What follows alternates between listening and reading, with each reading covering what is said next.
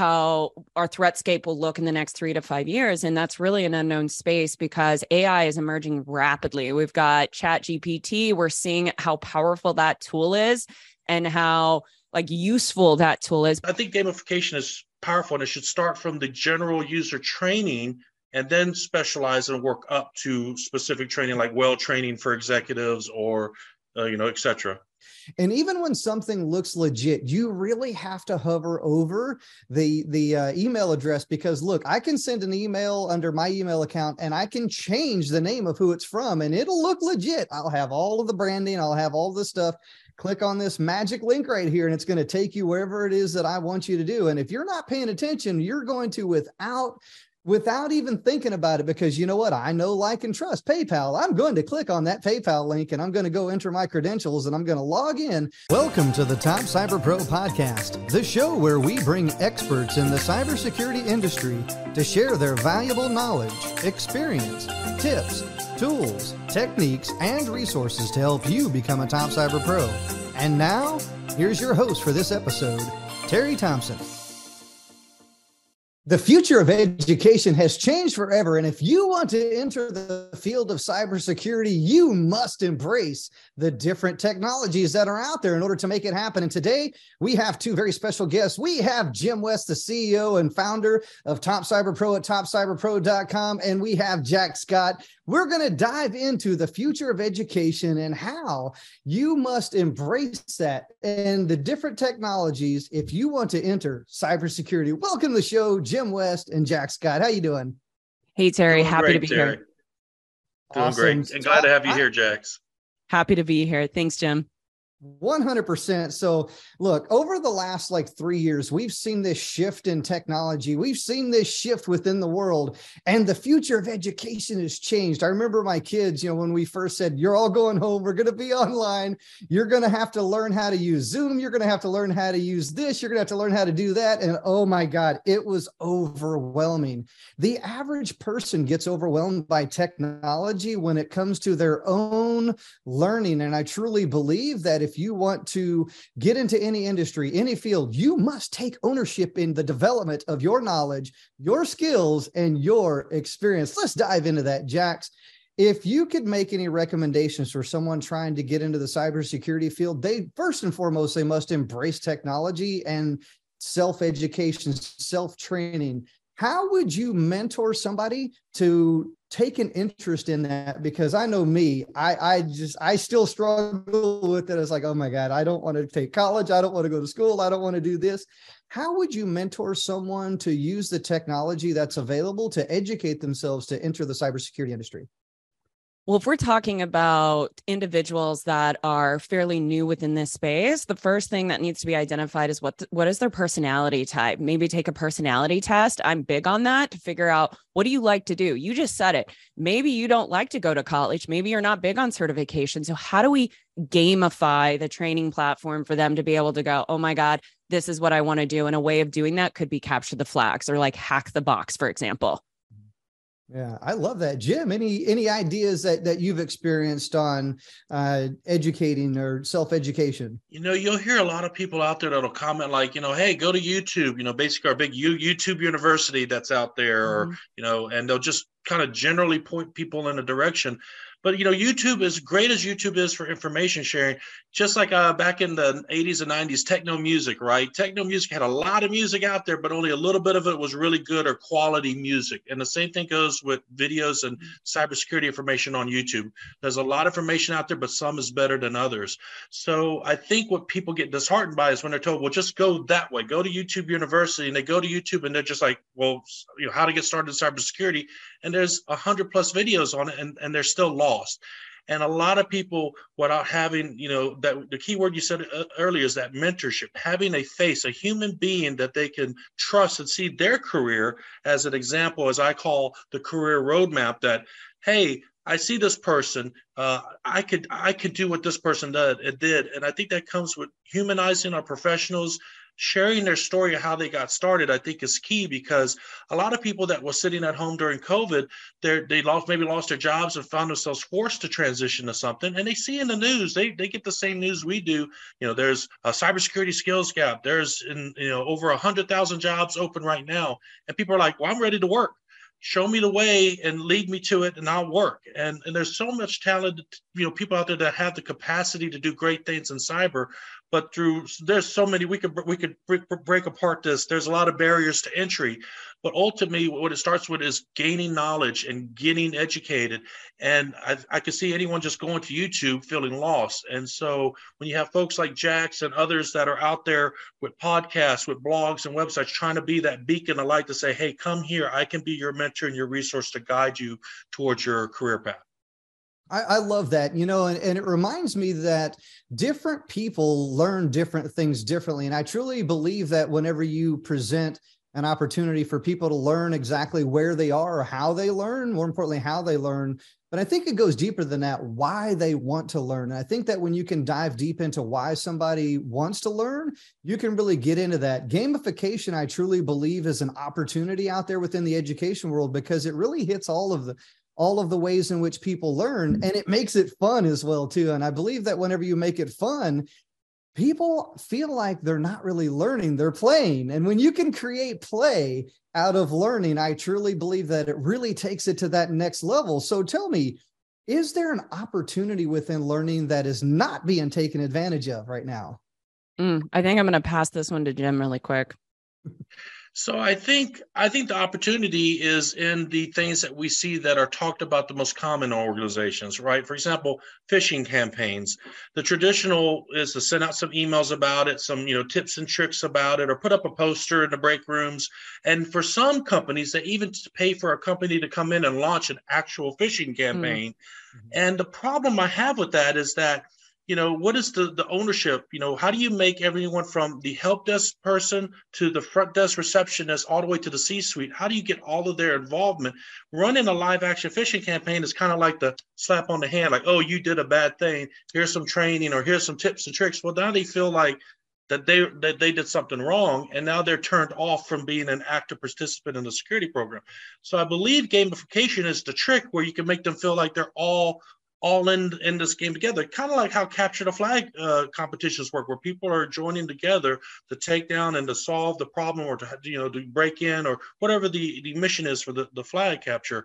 But i think you have to figure out how do you do that with a phishing campaign where you can actually have people when they do identify it reward that and even if don't make sure your language is very clear that it's not a punitive measure. It's it's okay. Hey let's just take this opportunity to reflect what we could do better next time and do it. I, I think gamification is powerful and it should start from the general user training and then specialize and work up to specific training like well training for executives or uh, you know etc yeah, there's a huge opportunity for training right now and and it's one of those things like I'll even use I'll even use my organization without naming the organization. You know, we have this annual training requirement. We mm-hmm. have and HR is usually the one that pushes this out, but I truly believe that the IT department should be the one pushing it out, not the HR department because HR department is going to check the block with a simple PowerPoint. Everybody mm-hmm. watch this, print your name on a certificate, there you go, we're good for annual training requirements. But Jim, I loved what you did one time because because you put on a truly phenomenal training event one time where the first thing you had people do is is sign an AUP, the the access user agreement, and it was one of those things to where you had some randomly put Easter eggs within this within this agree, user agreement that people signed, and they and throughout the event, you called people up on the stage and say, Would so and so come up to the stage? Would so and so come up to the stage? And so and so come up to the stage you had people singing karaoke, clucking like a chicken, dancing the dancing a dance because they agreed to it within the user agreement. It's like you agreed, you signed. And, and, and in that case, Terry, you know that brings a really fond memory up. I, I think we even had a lieutenant colonel on, on stage too, dancing. Um, but in that event, it wasn't to make people people feel bad. It was all in good fun. But the, the goal of it was is to redefine print. You know, when it comes to things like user privacy, and we see it with mobile applications is probably the biggest culprit, is we, we need the app. Oh, this is an app. We click, we want to just run it, run it, run it.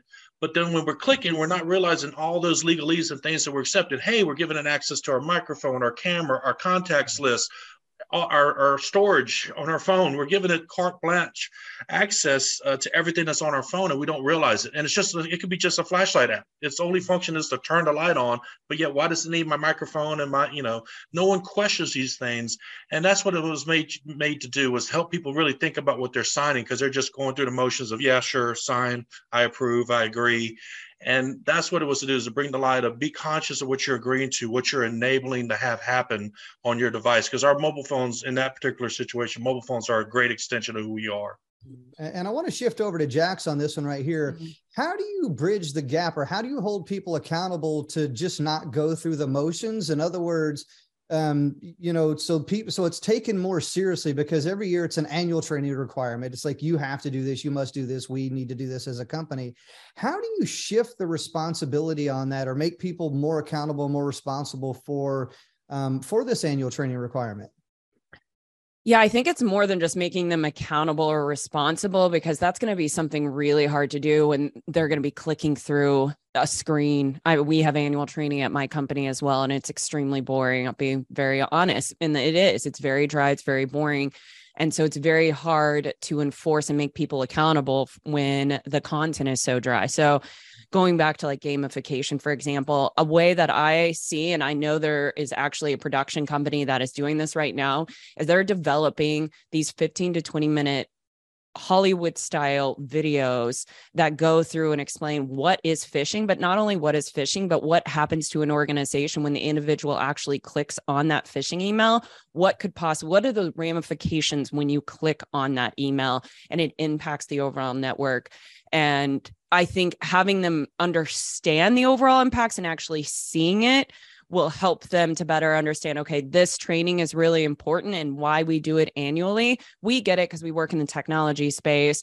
But these individuals that work in HR or they work within the sales departments, they don't work in our space. They don't care. They don't worry about password managers. They reuse the same password over and over again. So it's really figuring out how do we make this almost entertaining where they're going to watch and be like, oh my gosh, that really would happen like this. This isn't just like what I see in the movies. And and I also think another technique too is phishing, like the phishing test. I think that was a big, when I went to a fintech, I got a phishing email once.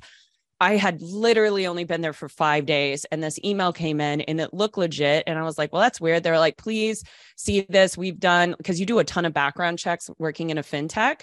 So they sent it to me and it was very social engineered. Hey, we checked your background. Here's some information. Can you review this data? Make sure we have an accurate assessment, blah, blah, blah and I clicked on it. It was the worst feeling ever. This was years ago. And it popped up and it's like, you have just failed the phishing exam, blah, blah, blah. I was like, oh, and I'm cyber. And I was like, oh, this is terrible. But I will tell you that day, I have never, ever gotten caught on a mm. phishing email ever again because I always double check. Because we then had a follow on education with that. And it was where this woman led the class and I wasn't a punishment. She did it as a collective, but she actually showed you how do you check for a phishing email? You hover over the email, you do this, you hover over the link, you know, you check certain things. And it helped me immensely, even though I worked in the cybersecurity space. So I think there's a lot of things, but I think the biggest thing is we've got to get away from the current way we're doing training. It's not effective, it's not going to work. And we've got to get more into the gamification and entertainment. So I think those Hollywood short clips are like, amazing. Because you're you're I've watched one of those clips she has from uh night productions. It's amazing. It is amazing. You you will like literally get sucked into it I love it. I'm gonna have to definitely definitely take a look at some of that right there. But man, I, have been pwned as well too, so I know exactly what it's like. Terrible. Oh my goodness. So I'm I still to this day get like a wide variety, and I've changed emails. But you, you hit on something great there. And even when something looks legit, you really have to hover over the the uh, email address because look, I can send an email under my email account, and I can change the name of who it's from, and it'll look legit. I'll have all of the branding. I'll I'll have all this stuff. Click on this magic link right here, and it's going to take you wherever it is that I want you to do. And if you're not paying attention, you're going to, without without even thinking about it because you know what? I know like and trust paypal. I'm going to click on that paypal link and i'm going to go enter my credentials and i'm going to log in. Well what you don't know is is that well you've just been hacked. You've just been you know you just gave access and gave information to somebody out there. But here's what i want to know. I want to dive into the difference between usability and user experience because when you work for a company you work for an organization and it's frustrating as a contractor, for example, and you work on a government network. There's things we just cannot do because we're on a government network. It's too secure, too patched, too this, too everything. How do you differentiate between usability and user experience? Oh, that is a very like you have it's a very sensitive area because when I worked at the bank, I will tell you my computer was more secure than any computer I'd ever had in the military. And because there's a lot of financial, there's a lot of data. There's an insider threat is a big threat within financial institutions. I come to find out, didn't realize it. And so if I did not have my uh, YubiKey in there and all like it was multi, multi, multi factor authentication to get into my system. It was literally a paperweight. I could not do anything on that computer. And so there were some areas, there were some times where it was frustrating. And that was the first time in my career that I started realizing, oh, that's why users start to circumvent security protocols because it's starting to impede my day to day operations. So there's a finesse to it. And I think that it's not one solution. You've got to look at it holistically. I think one of the steps is doing least privilege because I think that's a great way of reducing those privileges in case a threat actor gets in. Say for me, if they get in and I have a least privilege, they're only going to be able to move so far within the network. I also think segmentation is going to be key. Uh, and I also think there are technologies, and I know of technologies that will actually take your entire network and remove it off of the internet, put it into a secure encrypted bubble. And so I can still have my freedom to move about and do what I need to do because I'm in my own secured bubble it, and that's not the technical term, but that's what we're using. And if I was to click on a phishing email, only my bubble is impacted. None of the other I- entire network is touched. I will go offline. My machine will shut down. And so I think there's technologies that are out there now that will help organizations be more secure without inhibiting their users from being effective within their day to day operations. Mm-hmm. I, I love that. Jim, over to you. What are your thoughts? So, I, I, you know, I'll start with the basic principles. You know, Jax already mentioned least privilege. Um, you know, also rights use limitation, uh, segmentation's big. A lot of these are hallmarks of what the latest, greatest fad of zero trust architecture that you know companies like Microsoft and uh, you know uh, AWS is leading through their cloud implementations. You know, zero trust architecture is basically IDAM uh, 2, 2.0 in, in, a nutshell with a little bit more encryption. Um, you know, she mentioned, you know, having an encryption solution. There are solutions out there, like one of them, Stealth by Unisys, uh, that does a real good job at one layer encrypting pretty much everything. You have other systems out there that'll encrypt all the way down to the DLL and executable binary level, which those are pretty effective at what they do. But um, at the end of the day, you got to stick to basics, right? You got to go old school. You got to first start with your data flows and, and your privileges and rights and make sure you assign the appropriate amount. That never goes away. You can have all the, you can spend all the money in the world on technologies, but it's, it's kind of like you can have a million dollar car, but it's about also comes down to the driver in the car. And so you got to keep uh, your, your principles in check regarding those rights and permissions so that if that million dollars or that very expensive technology fails you, you still have limited uh, impact to your organization or limited mobility for lateral movement, etc. Mm-hmm.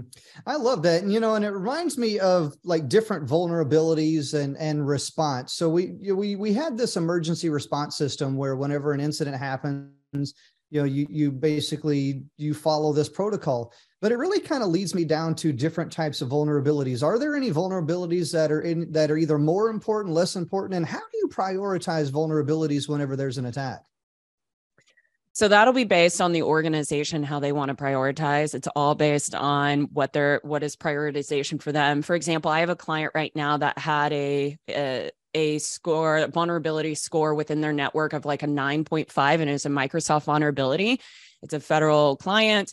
Most federal clients use Microsoft products. However, they did not see that as a priority because it was only on, say, 110 machines, host machines, and they have over a thousand machines. So they didn't see that as a as a requirement because something also to consider when you're looking at vulnerabilities is a lot of times you're looking at those vulnerabilities there's going to be a patch requirement so depending on the intricacies of those networks they don't want to patch that vulnerability because maybe there's certain softwares there's certain system there's certain um, there's certain things that are running with on on that machine that if that if you patch that vulnerability it's going to knock everything off and the APIs may not be able to communicate with another API. So there's a ton of considerations in that space and it's not an easy answer, but the best advice I would say is you've got to have a risk register, you've got to understand your environment, and then you've got to work with your team if you're a consultant like myself you've got to work with your client and you've got to know what is your risk appetite and what is a priority to to you and what is the most important thing to keep protected? What are your most critical assets or your crown jewels? And then you base that off of the prioritizations. Jim any additional thoughts yeah, she hit the, the nail on the head about the crown jewels. You know, there's five defense in depth frameworks, and one of them being the information centric one, which focuses on the crown jewels of an organization. And she also is absolutely right about the type of organization. You know, a newspaper organization, a news organization has different uh, priorities on security as opposed to a financial institution or a defense institution or the type of federal institution. So every business will have the things that matter to them or the likeliness of attack when you do a basic, you know, risk uh, risk matrix. Um, some of the things I wanted to add to what she was saying, though, is that you know what the what the situation from wanting to patch something. You know, Microsoft puts out a patch, so there's a ter- there's a term called race condition, right? D- day one of a patch being released, and then when you actually can employ it, most businesses uh, a lot of businesses don't have the capacity for doing sandboxing or doing like you know testing in a test environment first. And even if they did there's amount of time and, and to, to patch it test it thoroughly before you roll out into production. And you know that is a window of time per that race condition where you could be attacked through that vector but what I will offer people that are, you know, well, what do we do? You know, if we have we have a test environment, but it usually takes us, you know, 30, 28 to 45 days to test and, and put in production at best. What do we do in that window if we're going to be attacked or owned?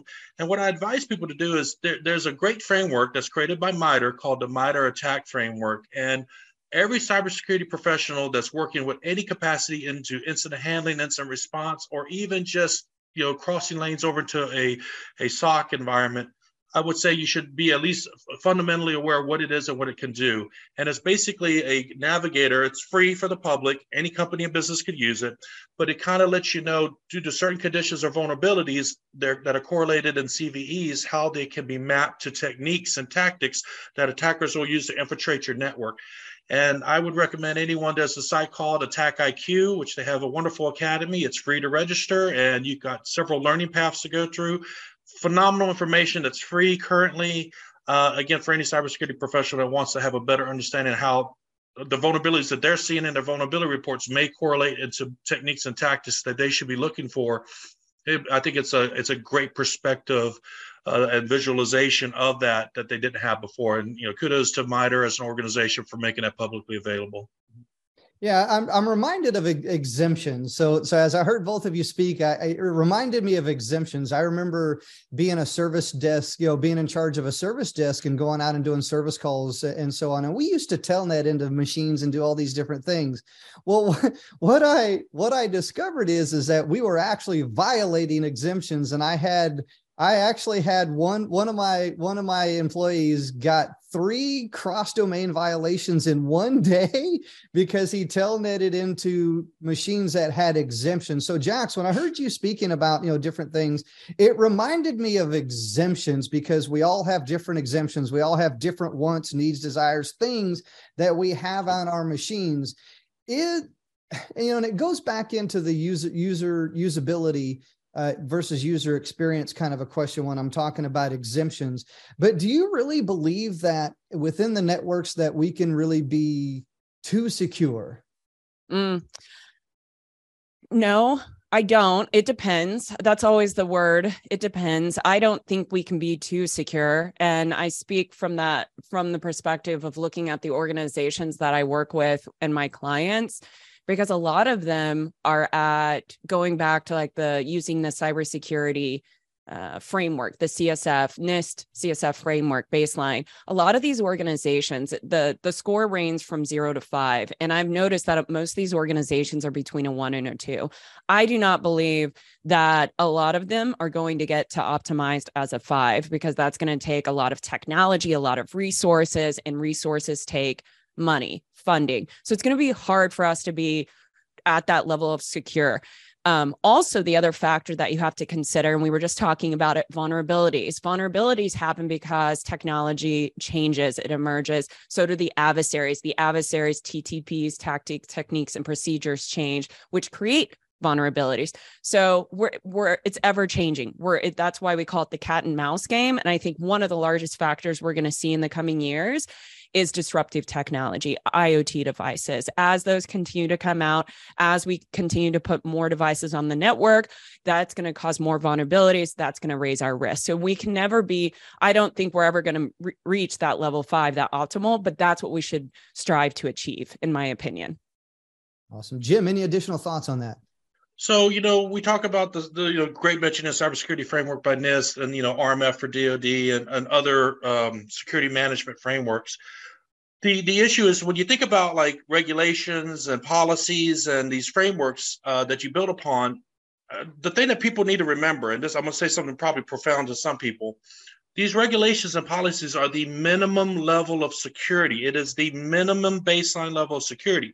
What you decide to do extra and above that great for you. And and so a lot of organizations you mentioned you know that will struggle getting to a level one two and in some cases may be good and have a three but it's going to take additional things to get to the higher levels. And that's what we I, I, I, like to term it risk negotiation. It's a daily risk negotiation. We want security to be as transparent to the user experience as possible where they don't even know that it's there. And it's not like you know single sign-on is a technology we developed to not have to log in 20 times a day right? Mm-hmm. so we try to create these these functions and features to make it easier for the user but the problem we have is like just like with software, whenever a software gets a new feature added, that's more lines of code. And sometimes you add that line, it breaks another thing, it creates another opening and, and, and loophole. So the continuous uh, program development, which is what Microsoft does when it continuously releases updates and patches, those updates to software are not just for security, it's also adding different functionality and features or tweaking functionality and features that was buggy before. But it's just like that. It's like as soon as, you know, like the whack a mole, as soon as you patch to one thing, another one pops up and you're having to do this game. And that's really what, when it comes down to vulnerability management. But, you know, technology can do so much for organizations. And ultimately, I, I always like to tell people, I always start with basics. Look at the principles, security principles first, and how are you enforcing these first? How are your policies supporting those principles? And then down to your SOPs, and how are you continuously improving that to do what you can to reuse, repurpose, and um, reorganize how you position your security. And the last statement I'll make on that is Sun Tzu in Art of War says to defend on all sides is to be weak on all sides. So again, trying to achieve a five, five, five, five on all the CSF scores, right? You're going to end up hampering your ability to operate and share information with your business partners, uh, your, your your associates and customers. So you'll get to a point where you could be so secure that yeah, you could be secure, but then you're not going to be effective in business. And so that's definitely a delicate balancing act to do. And I call it risk negotiation. But that's why professionals like Jax, myself, and others, that's what we have to do every day for the businesses and organizations we support. And as a general user, you know, I'm often thinking about privacy, data protection. And every time I look in the news, I always see so and so is hacked, so and so data leak, privacy leak, so on and so forth. And, and as a user, that gets quite frustrating because every time that I sign up for something new, it's like you have to enter your name, your social security number, your house, you have to, all this PII, all these things that could just be linked right back to you. You're making yourself vulnerable. And it drives me crazy that organizations, do you really need to exactly all of this information how do we how do we move forward or how do we mitigate the risk of privacy and data protection from an organizational standpoint moving forward? Because it's a problem. And i think that if organizations would just stop needing information that they just don't need you know data they don't need all this stuff. How do we mitigate that risk moving forward into the future? And what would be your recommendation from a consultant standpoint to to not have have that, not require that, or not need that because it's not necessary. What are your thoughts? Well, there's two sides of that. So I'm going to talk organizational and then I'm going to talk the user taking back their power on that. So the organizational side, and we've already touched on these, you're going back to uh, that layered approach to security. So when you have that sensitive PIA information or PI, PHA information, health information, whatever the data is that you're wanting to pull, it needs to be segmented.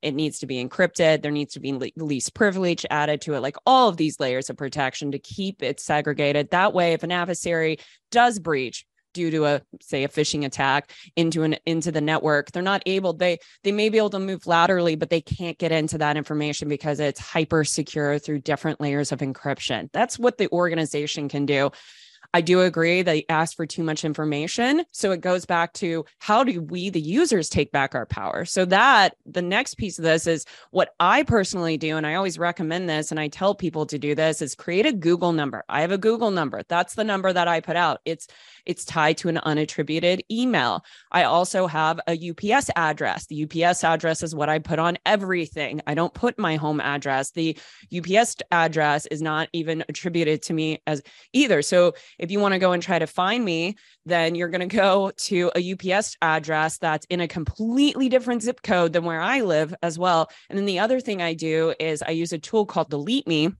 and it goes and it scrolls through the internet and it deletes my information on the internet so you're not able to track me or get because as we know and the individuals on here osint open source intelligence is a real thing and having a cell phone number you can get so much information off of a cell phone number. It's it's crazy. So those are the big things that i do for users to be able to take it back take back our power because organizations they're going to ask for your data. So how do we protect ourselves? Mm-hmm. Jax, say that was a phenomenal answer, by the way. I just I just want you to know that. Oh my goodness. You gave me a couple of things to think about because oftentimes I just, oh yeah, sure, first name, last name, social security number, phone number, address. I, without even I think we've been conditioned um, to do those types of things. And we're so used to it that the average person just doesn't think about, oh my goodness, what I put out on the internet, it lives forever. It's out there. And it's hard to really, you know, you mentioned the tool delete me. It's hard to get rid of some of these things. Like once you've left that trail, once you've left those breadcrumbs, and all it takes is just, you know, an adversary or, or, you know, a bad threat actor to really kind of dig into things like your social media, your this, who, where have you logged in at? Have you been pwned or not? You know, it's all these different things kind of play in and it's one by one, bit by bit, piece by piece. And that's what makes you vulnerable. It's not like the one thing, it's the collective that makes you vulnerable. And I truly believe that. Jim, what are your thoughts on that? So, uh, so as a privacy expert, I got a lot of opinions. So I'll start with the, the, the first piece is that when it comes to privacy, you know, social media is the biggest um, farm farmland for for people to gather a profile on you. You know, I, I travel frequently. I have a YouTube channel as well. Um, I have a lot of social media online presence. So, uh, and then you know, one of my previous jobs in my career in cybersecurity, I was a program manager where my number, my cell phone number, was listed on an NSA public-facing website, and because it was on an NSA public-facing website, I got calls and messages and attempts on my phone from everywhere in the world. Now, granted, I was using a, a secure edition of a phone uh, per their CSS Commercial Solutions Classified program, but still, I'm getting calls from China, Taiwan, Kuala Lumpur, Malaysia, just everywhere in the Southwest Asia region, and to include Russia and China. Um, so uh, I, I know firsthand what it's like to be targeted. Um, but in regards to the information you volunteered to the internet, like what you post, you know, it's been there's articles out there about how don't post your vacation pictures while you're on vacation because that lets people know, hey, where do they live? I'm gonna go rob their house gets robbed, and or uh, there was the uh, electrical grid that posted their information, their usage reports online, and hackers were able to look at it to see where people's electricity usage dipped in certain neighborhoods, and they knew that the people were out out of town or not in the house, and they would go target those houses. So again, information being made publicly available or being breached and and and being made available on the dark web and other resources is is a danger to the average citizen. But the last piece I'll give, because back during the Ed Snowden issue, and again, I'm not going to go into the politics or the the ethics of what he did, but one of the things he revealed to the world was that the eavesdropping by government organizations, etc., on the masses some people protested. You had the typical protesters in front of the White House and in other cities around the world that were protesting this, but the general population kind of, eh, meh, they didn't care. It didn't. It, if it does, if I'm not doing it, the, the statement is, is well, if I'm not doing anything wrong, so what do I care? So this is what I retort to people that have that sentiment of what do I care, right? you know, most people, when you have a house, you have a privacy fence because you don't want your neighbors looking in your backyard at all times easily. You put blinds and curtains on your windows because, again, you don't want people looking into your your living room, into your bedrooms. You shut the door when you're in the bathroom. These are privacy measures that matter to us. What people haven't done that correlation is from our physical world that we want a degree of privacy when we're in our home or in our car. We put tinted windows in our car, you know, and then in our office space, we like to shut a door when we want privacy they haven't extended that out into their digital world. They don't realize how much they're volunteering. And when we talk about Alexa, Android devices, listening devices, our phones are listening all the time. That's why we can go, okay, Google, you know, route me to this uh, doctor's appointment, or hey, Google or Alexa, set a timer for this, or put this on my grocery list because it's constantly listening. And then we question, well, I was just talking about buying cat food, and now my social media feeds are all filled with ads for cat food most people are kind of aware of this and they joke to a degree about it, but they don't understand the dangers of this. That ultimately a profile can be built upon you. And so the example that I'll give people, and I'll try to wrap it up quickly, is let's say you go to a particular Starbucks every day of the week. That's part of your morning routine, right? And your Google Maps, your GPS is tracking that every day. But then let's say someone in your office comes down, or you hear about an acquaintance that comes down with a stage four type of cancer. And you do a Google search on it because you're like, I'm interested in what that is and now it's in your Google search history. Now, let's say during the next week, there's construction and you can't go to that Starbucks on your way to work, so you go to another one. And that other one just so happens to be within a couple blocks walk of a cancer treatment facility. Now, all of a sudden, the flags go up. This is ultimately sold and reported to third parties. And now your insurance company, who is purchasing reports on social media profiles for his clients, are now seeing that you was in proximity of a cancer treatment facility. Next thing you know, you're getting a notice that you're being dropped from coverage for pre-existing conditions or whatever generic legal term they'll use to not you know to drop you. Mm-hmm. and that's a real that's a potential plausible scenario that can happen to people. It's all because of information you're already saying turn on the location tracking share my posts and that information is going to be eventually used against you. And so we're not living in that world yet on a gen- general scale but the thing is is what if you're that one in 10,000 people that happens to? Mm-hmm. it's not a pleasant experience yeah, 100% because you know what you put out there on the internet it lives there. You know people you know especially if it's public public information you know employers can look at certain things and well, Terry, not, I, not to interrupt you everything you type in a Google search bar even if you don't hit enter even if you backspace it out mm-hmm. every keystroke is recorded most websites are set, are set, this way too. Google, in particular, every keystroke is recorded. So a lot of people aren't aware of that. They think, oh, how how to assassinate the president, and also, no, no, I don't want to search that because I don't want the feds coming after me backspace it. No, they already know. so yeah. key, key, log, key logging is, is, real. Key logging, key logging is real. It, it truly is, and I think that we uh, we triggered uh, Jax's devices without going into names of who those devices are called. So that was hilarious. Yeah, I, that's why I had to go on mute and tell him to be quiet. Thanks, Jim. You're listening to me over here. oh my goodness! but that just shows how like he was talking and it heard and it clicked on. It's a real thing. Yeah. And I, I, I and I'm accepting a certain level of risk having them in my home. Like that's the other factor too. It's, it's like what the, the convenience, right? Because yeah. it makes life easier having that digital assistant, right? But and it's that trade-off, that risk negotiation that we made when we purchased that service or that device, or we leave it turned on. We're saying, you know what? What's the worst that's going to happen? I'll just have to see a bunch of cat food ads today, or if I'm looking at, you know, how to fix a sofa, I'm going to get a bunch of sofa upholstery service ads. It's just part of the nature of what we decide to accept. But like I said, it's the, the thing is making sure that people are aware of these things because a lot of people they're not aware of that. And and and you know, like the TikTok debacle, people are still not fully understanding why is the US government against TikTok and the data collection it does. And that's the problem where I look at CISA, I look at uh, you know, I look at these agencies that should be at the forefront of educating our public, at least for Americans, on what this means and doing it in a way that anyone can understand. And I know CISA does a great job. I want to give a, a shout out to CISA because they got some wonderful folks working for them. Their campaigns are phenomenal. But right now, we need CISA supporting those messages of why is TikTok not good for the American public. And they need to put that out there because the general public, TikTok swiping away and looking at all the content because it's, an, it's educational, it's informative, and it's a time killer but they're not realizing what is the back end. And so again, uh, we definitely need more awareness campaigns for things like that when it affects privacy. Yeah, I'm definitely not a political person, but there's, you know, there's a narrative that's out there that I truly believe that do, that does not reach the public in a way that it needs to, you know, because every every narrative tells a different story. And Jim, you hit on a great point right there, and I truly believe that if some of these organizations took charge and took a better role within leadership of educating people, I truly believe that it'll it'll negate the the narrative of politics versus you know versus reality because oftentimes those messages can be skewed. And once again i don't want to go down the rabbit hole of politics. That's definitely not not what i'm about.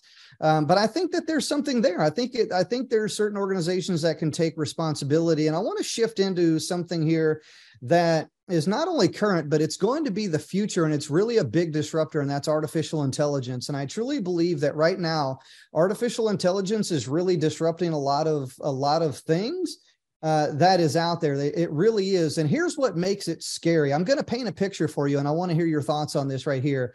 Imagine everything that you've ever done out on the internet that is captured by a bad actor. And that video, that audio, those things get captured and used against you. Picture this right here. We've got we've got video technology where you can get deep faked easily and all they need is really your face.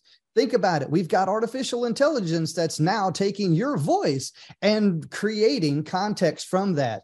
And those two right there are dangerous. Those two things combined are dangerous. And people don't understand and realize the full effect of artificial intelligence and how it's going to absolutely play a role. There's going to be companies and organizations that are going to benefit from this. Look at LifeLock, for example. LifeLock, for example, anytime that you've been, um, you know you've had your identity stolen and that's exactly what i'm talking about. Stolen identity artificial intelligence stealing your identity with deep fakes and voiceovers because they can capture this within their technology that can absolutely 100% not only steal your identity but steal your identity and make bad things happen from that audio from that video and the other person on the other end would never know the difference unless they're fully aware of that. Let's dive into that. Jax what are your thoughts about the picture that i just painted? Okay terrifying. Yeah terrifying. And that goes back to when i i mentioned earlier about having a question posed by one of my professors in my master's program about how our threatscape will look in the next three to five years. And that's really an unknown space because AI is emerging rapidly. We've got ChatGPT. We're seeing how powerful that tool is and how like useful that tool is but you can literally have ChatGPT create a way to code malware if we wanted to. And what's scary about that is we're starting to give a lot of our own human power over to the AI. Mm-hmm. And if we're not careful, AI could easily start coding in malicious code within the code that we're developing. Like it could, it could be hacked, that anything can be hacked. So it could be hacked. And then next thing you know, now we have malicious AI. And you brought up deep fakes. Deep fakes were already difficult to start to differentiate from the real from the what would what is deep fake. And i heard a, a, very long podcast about this because of how advanced the technology has gotten and how adversaries are able to go in and manipulate these photos. It's starting to become extremely hard to differentiate is this a fake or not? And we're also seeing ai another thing that's terrifying is that there's a way of using AI to make me look like somebody else when I'm in a Zoom call. So I could be in a call right now. You guys think you're talking to Jax. You do, but you might be talking to some like male, white male named Gerald Auger for all of you, all you know, because I could have that capability and technology and you would not know any different as long as I didn't have, and the technology isn't extremely advanced. So I know that if you move too quickly, it can kind of add some blurs, but it's still advanced enough that it has been proven even within interviews, people have used this capability and have been successful and been able to have people get through a complete interview without an individual knowing. So it's really, really scary.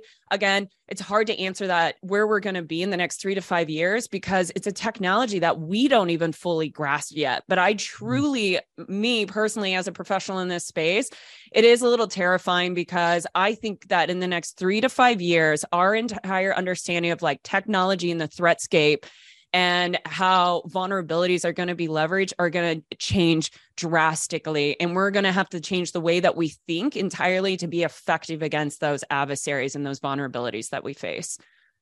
Jax, thank you so much for sharing sharing your thoughts on that. Jim, over to you. What are your thoughts on that? Yeah, it is, it is terrifying to agree. My favorite deepfake is the deepfake Tom Cruise in particular. I, I love those uh, on social media. Um, uh, but you know, I think that there's a couple ways to address it. I mean, immediately I would say go old school. For example, third party authentication uh, is still pliable as far as uh, the fifth realm of um, multi factor authentication could still be used. And I'm sure there'll be businesses and companies that'll make a solution for that that they'll gladly sell and license to help with that. For example, think of in terms like a, a public RSA key, right? Where I would have on my jimwestauthor.com, if I'm doing a live stream somewhere and someone says, well, how do we know that's really Jim? I'd have it embedded in my Zoom call, the, the key for that session. And then people would be able to go to my site and validate it. And like, okay, this is legitly him because he's the only one that can access that key. Now, you know, some solution like that would be probably the easiest to implement uh, with today's current technologies. But as far as propaganda, how the masses see information, right? Because you know, people believe in conspiracy theories and UFOs and aliens, and and and and people only read headlines, right? I recently experienced this with a social media post. I won't go into details of the post, but the post was to raise money for uh, a, a nonprofit people saw the image that was part of the website of the nonprofit and thought that it was a, a different issue than what the message says. So no one read the content of the message. They saw the image, the associated nonprofit, and the purpose of the post was completely over overran by people, you know, wishing well and and et cetera, et cetera, the, the main part of what the post was doing. This is goes right into where people read a headline and that's all they're going to take from that article. They won't read the article, they won't check the sources. So when people talk about fake news, it's a real condition because people, you know, largely people are, are naive and don't do their thorough research and read um, beyond the headlines. So I think in the world of AI, where articles can be written, speeches, uh, the, the deep fakes all combined, it will be dangerous to a degree, but we're going to have to, for the people that are your legitimate voices in industry and in different uh, politics, et cetera, we'll have to adopt a solution. And it could be as simple as, you know, when there's a hostage taken, you want a proof of life, you hold up the newspaper with today's date it could be as something as simple as that, where you know a senator's like, "All right, well, start my speech off. Here's today's newspaper, so you know this is not a deep fake." But then again, deep fakes could do the same thing, right? So I think that eventually there'll be some kind of authentication for the individual authentication app that you would use that can be public, publicly tied to your public presence or your Twitter or whatever social media says, I'm going live. My authentication ID is this. And that, I think through authentication, now coming into our real world outside of uh, the digital world is going to be where that gets solved. Yeah. So, what is the biggest threat facing us within the next five to ten years? Is it is it uh, artificial intelligence, or is there something else that we should be on the lookout for? I like to always post quantum computing. Um, I haven't like there, I've done a lot of research in the space, but there's still not a lot of data out there on the quantum computing space on how it actually is going to impact impact public key encryption, which is one of our primary encryption methods that we use, especially within the federal space. And it is explained that quantum encryption, quantum computing will be able to crack public key encryption within milliseconds, like just immediately. So it's understanding that threatscape. It's already being developed, and there's the forefront of quantum computers are out there, but they're in kind of a testing environment. I think that we're going to see them first within the med- medical space for precision medicine using big data, which is also very scary because if that data is manipulated incorrectly, it could cause major harm to the patients that might be utilizing precision medicine to help them with their overall medical provided medical services. But we don't know. NIST has developed some post quantum encryptions, and they, I think there's three or four. I think the fourth one is for specific uh, national security systems, but we don't know for sure if they're going to actually work. We propose they work and we hope the math works, but we're not going to know until one of those systems, one of those quantum computers actually go and, and crack public key encryption. So I'm really big. I'm a kind of a nerd in that space. I'd like to see how it's going to shift and change, but we don't know we don't know right now. It's still kind of emerging. Jim, same question. What is AI the biggest threat in the next five to 10 years, or do you feel that something else is? Um, I believe it's not just quantum computing, it's a quantum supercomputer. Um, so I'm very careful when I speak on this. Um, I'm actually connected with a couple researchers in this field, so I'll choose my words carefully. The the threat of a quantum supercomputer is what the precursor of a cyber 9/11 would entail. Okay. Um, PKI, Jax brought up a good thing. PKI has several fundamental flaws in its uh, implementation, if you will, that would be really easy for a very sophisticated uh, quantum supercomputer to render useless. Um, I've done a I've done a public um, speech on this at several conferences called the Real Threat of Quantum Computing, and in it I, I, I basically assert that CSFC Commercial Solutions for Classified will be the only type of program that's available today for businesses to start at least moving towards. Um, every layer of encryption you put forth between your crown jewels of data and the attacker give buys you time. And in a CSFC implementation, anything that's not pre-authorized by certificates is treated as an incident. Now, granted, in a case of a quantum supercomputer, you will see incidents light light up a tree, if you will, like a Christmas tree. Um, but it'll at least buy you enough time if you make the decision to shut down your network or shut down your data servers or shut down the main feed into your data center. Um, the problem is, is these things happen at wire speed and you know most incident response programs happen at human speed such as one hour four hours 24 hours and that's the problem we can't keep up with the pace of near wire speed and again you could put so much security and so many rules in your firewalls and IPSs and IDSs that you actually render operations at risk of being, you know, uh, false positive. Um, at the end of the day, uh, yes, AI blended with a quantum supercomputer would be uh, potentially dangerous. And again, at what point does AI systems start replicating themselves and start becoming sentient? Would be the now that's more of the doomsday-ish scenario. Um, you know, we could talk about Asimov's robotic rules and so forth, but uh, not to go down those rabbit holes. To answer the question, I believe a quantum supercomputer is the precursor of a cyber 9/11 uh, or a global cyber threat and I don't, but I don't believe we're going to be in that window of time for at least another eight to 13 years. Yeah, great, great point, Jim. Look, here, here's the thing. There are so many things to consider, and and all of all of the topics that we covered here today. You know, it's definitely some things that I think individuals, teams, companies, you know, whatever label, need to really think about.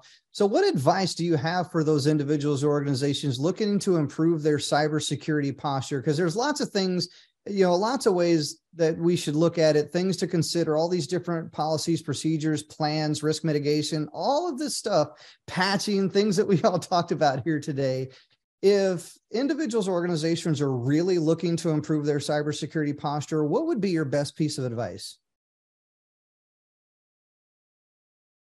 I'm going to go back to something that Jim has said multiple times is go and review your basics make sure that you're doing the basics and you're doing them well. That is the first thing. That doesn't take extra money.